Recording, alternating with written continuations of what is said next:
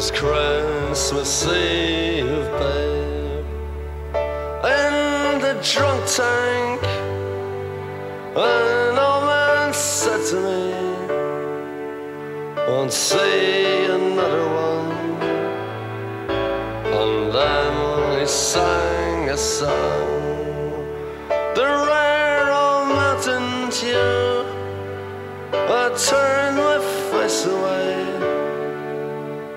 dreamed about you. It's Christmas Eve again in the drunk tank in New York City.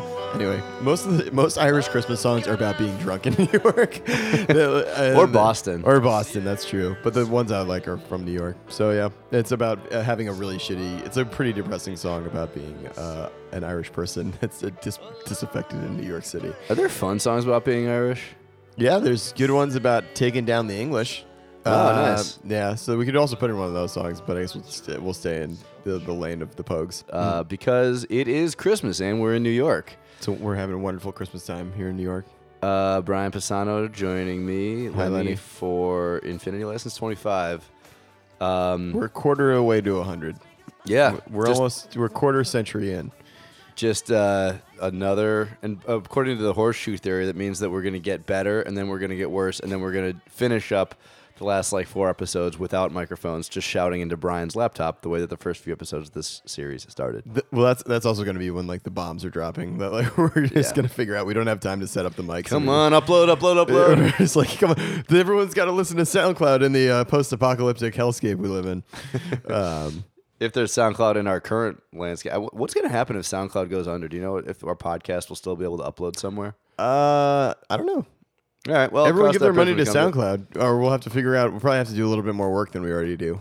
That's Yeah. what I give Chris SoundCloud a lot, a lot of credit. They have great product because they they essentially distribute the RSS feed for your podcast like really easily. It's just like it's it's podcasting for dummies. Uh, speaking of uh, super friendly technology, um, Brian. Uh, so we're recording this uh, a couple days before I'm leaving back to Chicago to go do. Uh, I'm doing Jewish Christmas this year. Oh really? Yep.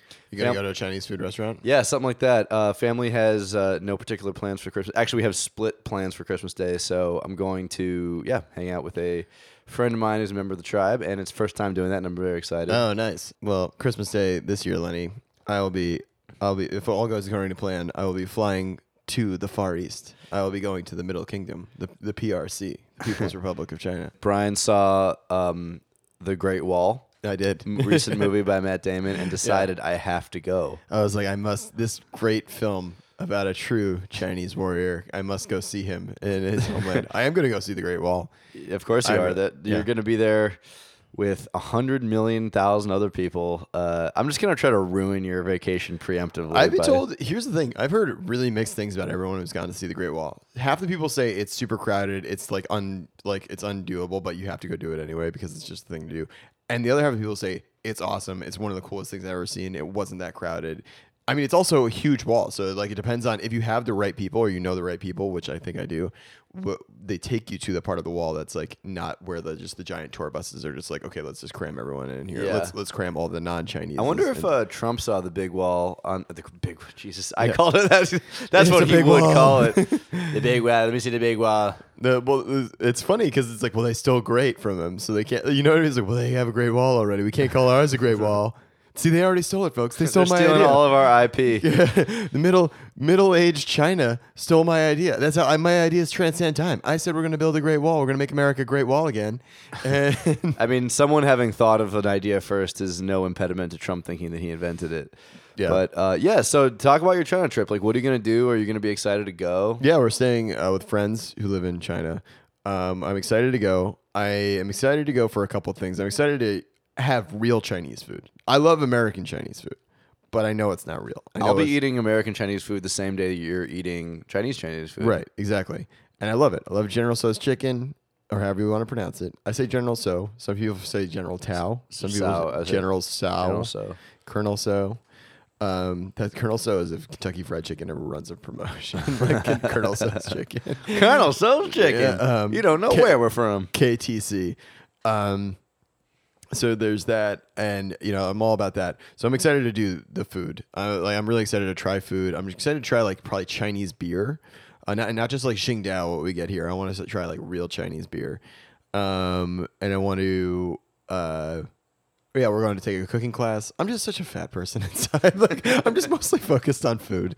Uh, but yeah, the Great Wall. I'm excited to see. I'm great, excited to see the uh, Forbidden City. I'm mostly excited to see. I'm I'm going to be on this trip on the lookout for like the kind of constant fear in American life is that China is the next.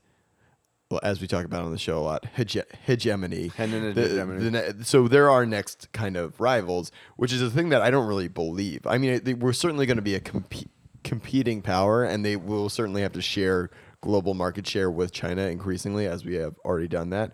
But China's economy also is integrated with our economy, like like our in a globalized national economy. It's I'm I'm curious to see if they're like if I see any evidence that they're pivoting to actually take over America's role as n- numero head honcho numero uno. Well, they. I mean, they. I don't know that there's any real debate that they are. Uh, I mean, their um, their whole model, as far as I understand, is uh, trying to keep a low profile until the perfect time.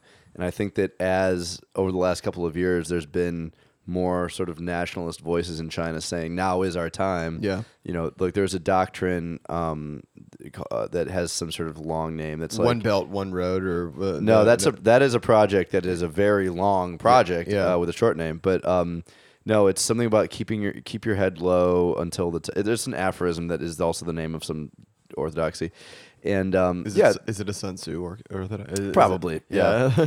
um, you know, but I, I think it's a much slower play and it's a much smarter play. And ours ours is uh, you know very aggressive, and we have we feel like we have um, this global order to to maintain. And China is just laying the groundwork. All they're doing is laying. Well, they're also. I think it's, it also has to do with they have that. Well, I'm interested to see this philosophy play out in person or see if this is confirmed. Is that as a civilization, they take a longer view because they've been around for longer. They're like they're the Chi- like you can trace like you know certainly uh, dating to uh, far back into the actual Middle Kingdom and stuff like that. You can trace p- parts of the Chinese bureaucracy to that today. Certainly, like the the Communist Revolution and Mao's revolution and the modern modern China changed the trajectory of a lot of that. But it's like they still have kind of uh, it's uh, they still kind of have a lot of the remnants, as I understand it. Um, and thought processes that hold over from a, a time that's not like ours, where I guess ours is also our general nation state philosophy does date back to the 18th century. So I guess you could say that. Like, but uh, as No, we. I think it totally makes a difference. I mean, like you, if you as a culture have seen everything and you're in, it, built into your, built into your sort of national blood myth is the idea that you've seen rises and falls many times. You have you can't help but have a more mature outlook on Yeah. it. And I think that um, you know, the the in the United States, like we put so much faith in having gotten it kind of perfect, right? Like, Yeah. uh, especially the the sort of myth that the founders were prescient, or that you know, like people that believe in Moses also believe that the founders were kind of Moses too.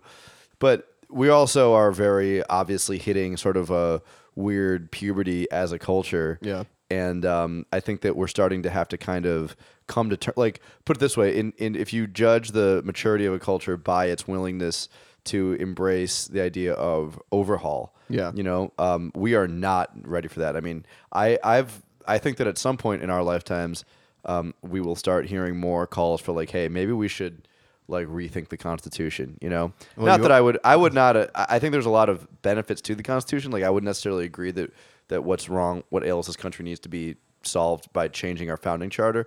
But the, my point is, is that right now it's absolutely not possible. I think and that China has no such solutions because they've seen so many things change. Yeah. Well, that's the thing is that they they can date. They still can trace, and they're also they can trace the roots of their culture back so many years, like hun- almost a thousand years. So like what you would consider the Oh, it- uh, way, way way longer longer, than than, that, that. But I would say like what, the the fo- formation of modern for- China. You can maybe like Modern, uh, yeah, but they but they have uh, not even archaeological stuff. They, I mean, they have like civilization there for five thousand years at least. Yeah. So so the uh, and that civilization, I mean, certainly traces back to our different civilization, which is also rooted in like Western colonialism and and those like our civilization is like well we there were people here and we took them over and then apply to Western common law understanding of uh, what laws and what society, what governs society, and that kind of stuff.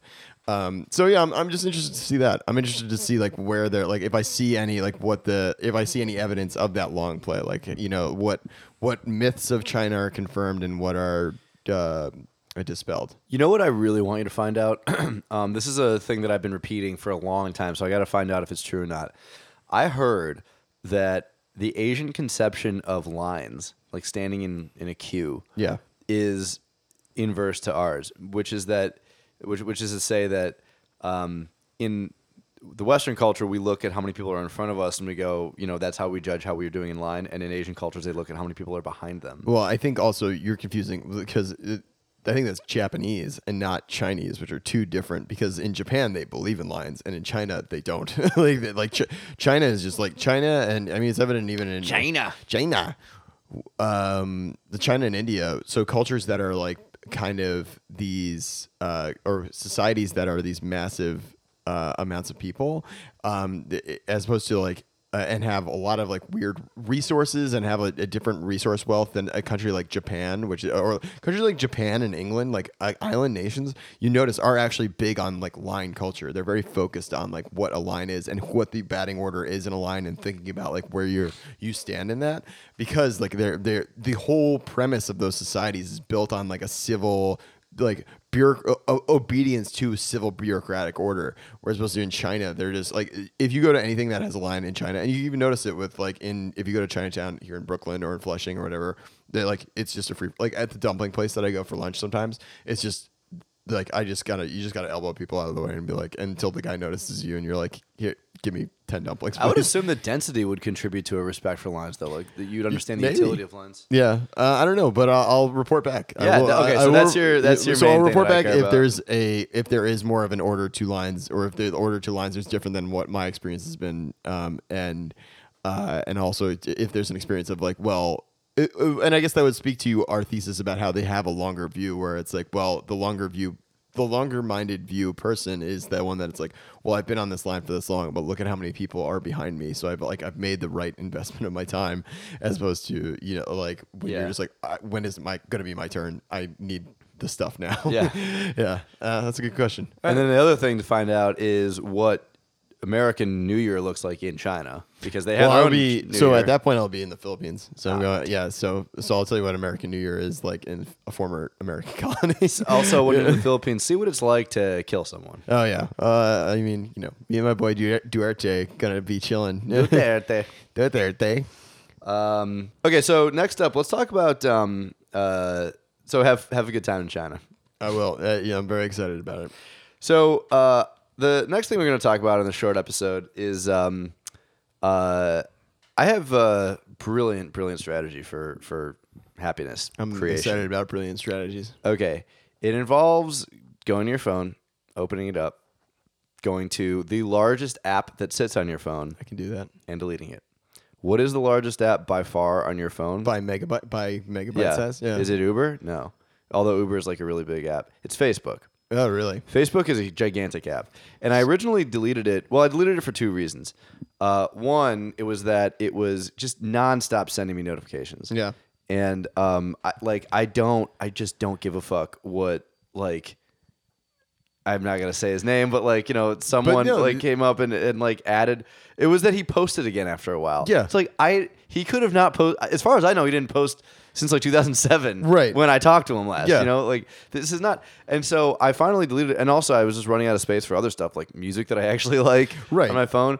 And so um, I did. And man, I, I still have my you know account active. I can go log on. I'll like go check my notifications sometimes. All of them are like someone that you b- never talked to is thinking about going to an event that they're never going to go to near you, and it's not near me tomorrow. And tomorrow was three days ago, and it's like I'm I just don't need any of this shit. Facebook is such a tr- pile of trash uh, with memes and stuff like that. Like it's just like Well, Facebook is yeah, it's becomes not to step on you, but it's become this trash pile where it's like the, it's the worst thing that you could have imagined. Like people when they're the internet utopians at first were like, this is the best way. Like everyone's gonna be connected and they're gonna share ideas and all this like brilliant stuff. Where it's like I see these like kind of weird memes around like minions that are kind of like or because because now half my Facebook is populated because all my mom's friends and my older family members have gotten aggressively into Facebook and they have a complete their social media game is weird and sucks. Like it's like it- it- it's like it's both it's both they don't understand what what interesting content is, but they but to I guess to me and they like they'll just be random like JPEG like kind of like weird posts about like go army beat navy i'm like "D- you didn't even go you didn't go to west point like what like why why are you interested in that or i'll show you and after after this podcast or maybe during the podcast i will actually just delete facebook from my phone too Yes, do it. Do it, Um, do it right now. It's um, you're you will never regret it. I will do it. I will do it after I show you. So I posted. I posted this to Instagram, but it automatically gives you the thing where you can share to Facebook and Twitter automatically. And so I posted a picture of me and my dog, which I thought was great. It was a funny picture. My family would enjoy. My friends would enjoy this funny picture of me and my dog. Then my aunt, my great aunt, posts this. Now, Lenny, I'm going to show you what the comment is. Okay. And I want you to describe it because when I started to describe this to Meg, it was one of the funniest things that I've ever. Uh, I'm looking at it's a um, it's a picture, a depiction of uh, a like Arthur the Arthur the Aardvark colored man who's dressed in a yellow shirt that says ref. He's dressed like a soccer ref. He uh, he's got like Alfred E. Neuman hair, and he's go- he's really displeased. He's going, huh? It's a cartoon. Yeah, this is a hard Wha- thing to describe. Why would you? So it's yeah. I have it's no just this- idea. It's this weird cartoon. It is a mocha colored cartoon soccer referee going, huh? going question mark. What? None of this post has anything to do with soccer. None of it has. My it's, this is my great aunt, who is, I assure you, not a Latino soccer referee. Like, uh, and why? Like, why is she posting this? Like, what? What it was? What was the thought process? Like, no what, idea. What was the? I'll I'll screen cap this before I delete Facebook, and That's the episode picture. and put yeah put this on there. But and so and now on that note, after now that I've screen capped that, go into my apps, Facebook, Delete. delete. Hell See yes. you later. Don't need it. See you later. Check Trash. you once a week, maybe. Zuckerberg, You social trash. outlook. You're trash. And yeah, like I'm, I'm Brian. I'm very proud of you for having done that. I hope that all of you out there, if you're on your phones, you know, like just just open it up, just double toggle it until it goes.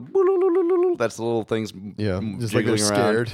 yeah, they're scared. You're gonna delete them, and you're gonna Not go me. to yeah. And the one who's not scared is Facebook. It's like I'm the backbone of your social. Nope, what me? No, and Well, then that's- just click the X. It's done. It's bun. It, it's bad. it's bunk. It's bunk. Yeah. It.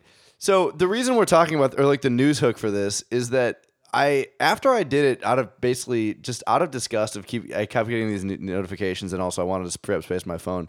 I noticed that like I just wasn't looking at my phone as much, and like I didn't have as many like I didn't have to check and like clear out notifications as often, and um then there was this been this spate recently of articles that I've come across. Maybe it's a um, Baader Meinhof thing, but uh, all of these ex Facebook executives have been coming out and saying like, "Oh yeah, I don't let my my kids use that shit." Like they're like, "I I invent." th- There's a gu- a great Guardian article. We'll link to it in the show notes.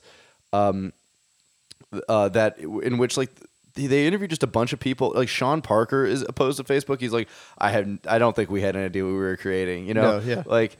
Um, there's a guy who invented the like button who's like, yeah, I actually turn off my Wi-Fi router every day. I have it on an automatic timer so my family can't get. Like, Yeah. there's so much of the people that are the real cognoscenti about this are all leading this charge away from it. And as someone who has like unwittingly joined them, it is for good reason. I agree, and it's and the thing that look in that in that Guardian article, they said it actually lowers your IQ. This uh, this uh, it's making you dumber because it's Uh, fracturing your attention. Yeah, yeah, so our attention is, and my attention. I even noticed it. I kind of, I've started now at work. I'll put my phone in a place where I can't reach it from my hands because you're. I'm already sitting in front of a computer, but then if I just see this little thing light up, you can't. My dumb lizard brain can't not go and, and pick the thing up and look at it. So I'm like, this is horrible for me. This is this is the yeah, like this is cigarettes for your brain. Like this is just kind of uh, a thing that's uh, short circuiting our attention. It's also none of it's good. What do I use it for? I only ever feel bad after I've been on Facebook. I feel like horrible. I'm like, well, I don't even, and it's not even thing. It's I, it's the part of my personality where I realize that it's like like ego kind of judging other people kind of thing. Where I'm just like like that's stupid. Like I'm sure people looked at my Facebook post of my dog and like Brian's dog sucks. He, he looks he looks tired.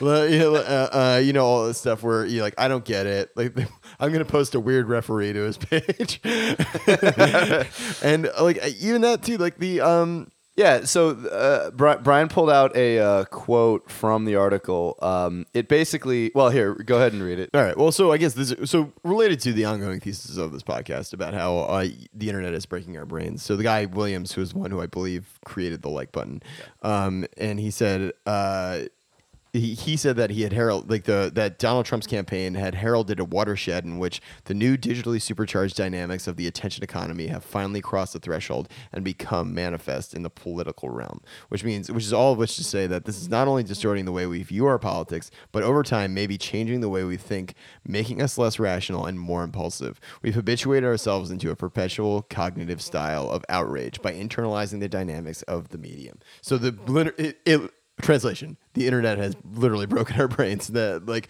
we are we have no ability to have like kind of reasoned rational cognitive thought in a space where it's designed chemically like electronically designed to activate chemicals in your brain to get you mad or get excited or uh, or get you just kind of uh your brain kind of um, automatically to a, a state of anger and frustration at the current order of things. Uh, yeah, and like I don't know. I I saw uh, like there was an interview with a guy who I, I think he's uh, Harris, Tristan, Harris or something. He's one of the he became basically like uh, Google's in-house like product philosopher, and I think he ended up like writing a book, uh, like some sort of manifesto about getting away from technology. And one of the things he says is like if you just turn your phone grayscale, your brain reacts to it less. Like your dopamine is less triggered Oh, to react.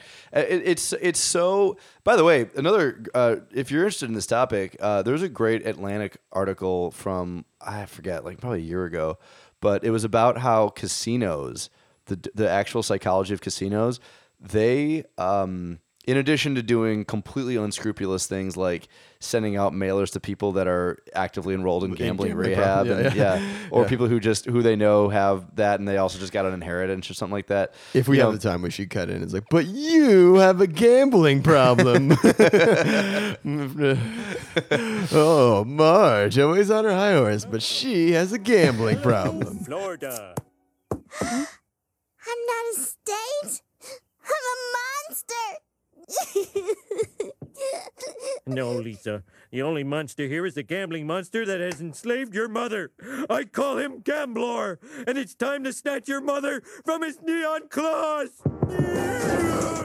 Uh, yeah, like they, but they, it, they, it's partly a problem because they, they use, they exploit all this stuff to, you know, the, the flashing lights and like the, the in unexpected payoff and stuff. I mean, all this stuff is basically uh, originally used to get people to just throw their money away on jackpot Yeah. uh, j- uh, slots, and now it's being used to get you to check your phone. Right. And uh, yeah, no, it, and it's and it's all garbage. And like it, the internet uh, is is so full of good information um, that uh, I think that we're going to enter like a new generation of like d- information dieting. Yes. Uh, so that, and like it- going on an information diet feels amazing. It's like going like a, t- a colon cleanse. You just don't have to end. Well, so I think well that segues into our next topic though, because if we're going on an information diet, but the internet is breaking our brains, I think we want to, as a thesis in the new year, as a resolution to ourselves, Laney and I have decided to take a massively online course. How does it was Ma- it? massively open open online, online, course. course. So the idea, so the what uh, people originally heralded as the future of education and a way to teach yourselves and use the internet for good and educate ourselves. Uh, I think we're going to take a course, and I've actually opened some tabs, and I think what we should do for this as an interactive The way. first step to a lifelong journey is opening a tab. Exactly, opening a tab, um, and the, our information diet, where we're gonna go. So I think I'm gonna read off a couple that interested me, but we why don't we, Lenny, you do some research on some throughout the week, and then we could put up a poll on Twitter to see if anyone interacts with us and says what course we should take. Okay, or should I'm we down. select? Uh, so I was interested in game theory and political theory from MIT, open courseware. Can help when we get arrested and we are entered into a prisoner's dilemma. Yeah, we, and I will rat you out. uh, become a journalist. Report the news specialization, which I thought would be funny if we just actually like learned how to be journalists. Okay, I, th- I feel like journalists are on the fast track to uh, assassination, so probably gonna skip that one. Okay, good. Um, so we don't want to be thrown in the gulag, but that's from Michigan State University. Never heard of it. Um, uh, Buddhism and modern psychology. If we're getting, if we're turning into real like new agey kind of guys, I thought that would be cool, and it's also related to my trip to Asia. So, Yeah. um, yeah, you're gonna end up being like Robert Pirsig, author of Zen and the Art of Motorcycle Maintenance, who went to Asia when he was a. I think he was he served in Korea, and then he became really interested in Eastern philosophy there, Oh, and he ended up writing that book, Oh. which was like, one of the most pretentious, fucking horrible things. I stopped read. reading that book after Yeah, the first like, unreadable. third It's of it. terrible. Yeah. Um, but uh, um, so I saw this one Kierkegaard. Subjectivity, Irony, and the Crisis of Modernity. And this is taught by Jon Stewart. And at first I was thought was like, this is taught by Jon Stewart. And it's like, it's not that Jon, it's a Jon Stewart. unaffiliated. Uh, I actually I, I took an existentialism class one time, and Kierkegaard uh, is he that shit hits too car- too close to home. Like Really? he's yeah, I mean Well, now I want to take this one. um, he uh, yeah, I read uh, uh, oh my god, what the hell is it called? Um, Sickness unto Death, and um, it is uh, very rooted in like trying to uh, purify a model of Christianity. Um, I mean, it's it's it's the root of all existentialism, but he really touches on a lot of things about like um, when you feel um, like wh- when you feel malaise, like the whole the whole Oh, uh, the whole concept of it is about despair and how we feel like we're in despair all the time. And if you want to be in despair, I was to say, maybe we shouldn't for our own mental health. well, it's like it's hel- it's. I mean, if you are in despair, you can learn how to sort of live with it in a very like like parallel way. okay. But uh, I don't know. I'm not in that much despair, so All right. Well, we could we could take a chance with that. We'll put it up put it up to a vote. We'll put it up to the internet. isn't there like a jazz saxophone one or something we could take that like at the end of it we're gonna become jazz jazzmen? uh Jasmine? We, we'll we'll look it up. I don't have it up here in any of these tabs, but we could definitely look up j- jazzy jazzy courses. A highlight course. Oh, if we find an open highlight, we'd probably have to go to a highlight court, which I don't think there are still any ones open in New York City. Uh, no, not this one. Let's see what else. There was another Yale course about death that I thought was interesting, but that's also a kind of depressing one. what are they teaching you about death? It was like the philosophy of like it's like it was it was about the philosophy of death or like humanity, the historical human understanding of what death is. it was a Yale course. Karen, did you get that uh, class in uh, Jackson Pollock and mo- modernist painting? Yeah, yeah, yeah. They finally approved my class. Hey, uh, Horace, d- uh, what was the one, the class that you pitched? I pitched a class about death. oh, okay. Did it get picked up? Yeah. No. All right. Well, I, I don't know if I want to take the, the death class, but uh, I also feel like I know everything I need to know about death, which is that I won't be here. Yeah. So. Um, that's I think that's pretty much it. All right. So So, here's here's what's happening. In 20 in 28 2017 was a, a year of ups and downs for us, but it was a year of ups in Brian and I's podcasting careers because we started doing it in the sweltering sweltering summer, um, it, the summer of hell as Andrew Cuomo called it. Semi hell. And uh, we started doing it in this apartment that has no air conditioning. Uh, and we're still doing it. And now it's winter, and um, we're gonna take a three week break. But as we as we leave you to your New Year's resolutions, uh, Brian, I think our New Year's resolution is to keep the uh, Infinity license uh, ship going strong. I think so too. I resolve. I resolved to do that if nothing else, to at least hit another twenty-five episodes, uh, and to. I mean, we only started that goal halfway through the year, so we. That's we- a good goal. Let's let's commit to do at least fifty episodes. I think we can do it. Yeah, hell yeah. We'd ha- we'd probably have to. Yeah, I think we can do it. Yeah, I think that's a good goal. Um, yeah, I look forward to us to learning more about podcasting. I look forward to the evolution. I resolve to have this podcast continue to evolve. Thank you.